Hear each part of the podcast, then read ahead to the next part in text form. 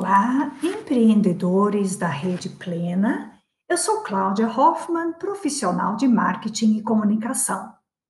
Dia 15 de março é o dia em que se comemora o Dia Mundial do Consumidor, uma data importante para refletirmos sobre as relações de consumo, os direitos do consumidor e principalmente sobre nossos clientes. E pensando no cliente, o pequeno empreendedor ou empreendedora da Rede Plena, a fundadora Cristina Fortunato, me convidou para falar um pouco sobre consultoria e planejamento de marketing. Agradeço a Cristina por esta oportunidade especial e a você que está me ouvindo. Quando o assunto é planejamento, estudos comprovam que o brasileiro não tem o hábito de planejar. A vontade de começar logo e faturar rápido é tentadora, e o empresário já começa as atividades literalmente atirando para todos os lados, sem critério nem direcionamento. O resultado disso é que são altas as taxas de mortalidade de empresas antes mesmo de completarem os primeiros cinco anos de vida. Então, para a grande maioria, a falta de planejamento é um problema. Da mesma forma que toda empresa deveria montar um plano de negócios, na área de marketing é feita a mesma coisa. Monta-se um plano estratégico de marketing que pode ser digital ou não.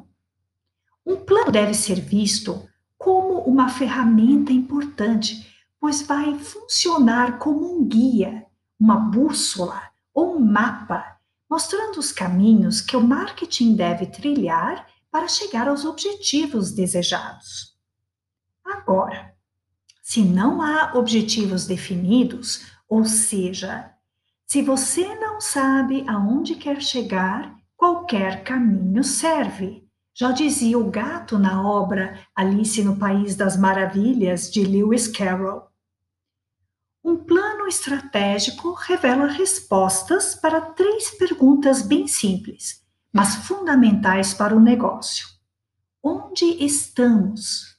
Para onde vamos? E como vamos chegar lá? O plano de marketing é desenvolvido em etapas.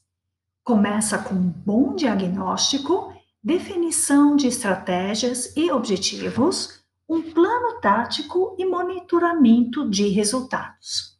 É preciso saber aonde se quer chegar, certo?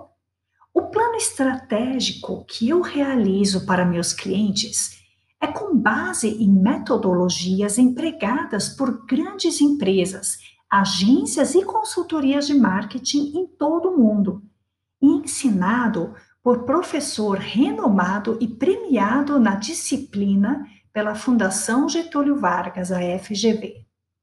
Isso quer dizer que um plano estratégico de marketing está ao alcance de sua pequena empresa também. E para finalizar nossa conversa, quero deixar três dicas finais. Primeira dica: cuidado com clichês. Clichês são aquelas palavras ou frases que falamos sem refletir, baseados no que escutamos de outras pessoas. Alguns você já deve ter escutado, como por exemplo, site não funciona, e-mail ninguém lê mais, ou agora tudo é só no digital. É muito provável que tenham, tenham surgido por falta de conhecimento de marketing, falta de planejamento ou pior, devido a uma execução mal feita. Segunda dica: conheça seu cliente. Talvez esta dica soe um pouco clichê, você deve ter ouvido isso inúmeras vezes, que é preciso conhecer o cliente. Para o marketing e para o plano estratégico, o cliente é a peça fundamental. É preciso segmentar o público-alvo corretamente conhecê-lo bem para poder estabelecer uma boa comunicação com ele. Afinal, o objetivo do marketing é este: criar e manter clientes. Simples assim. Terceira dica: comece planejando.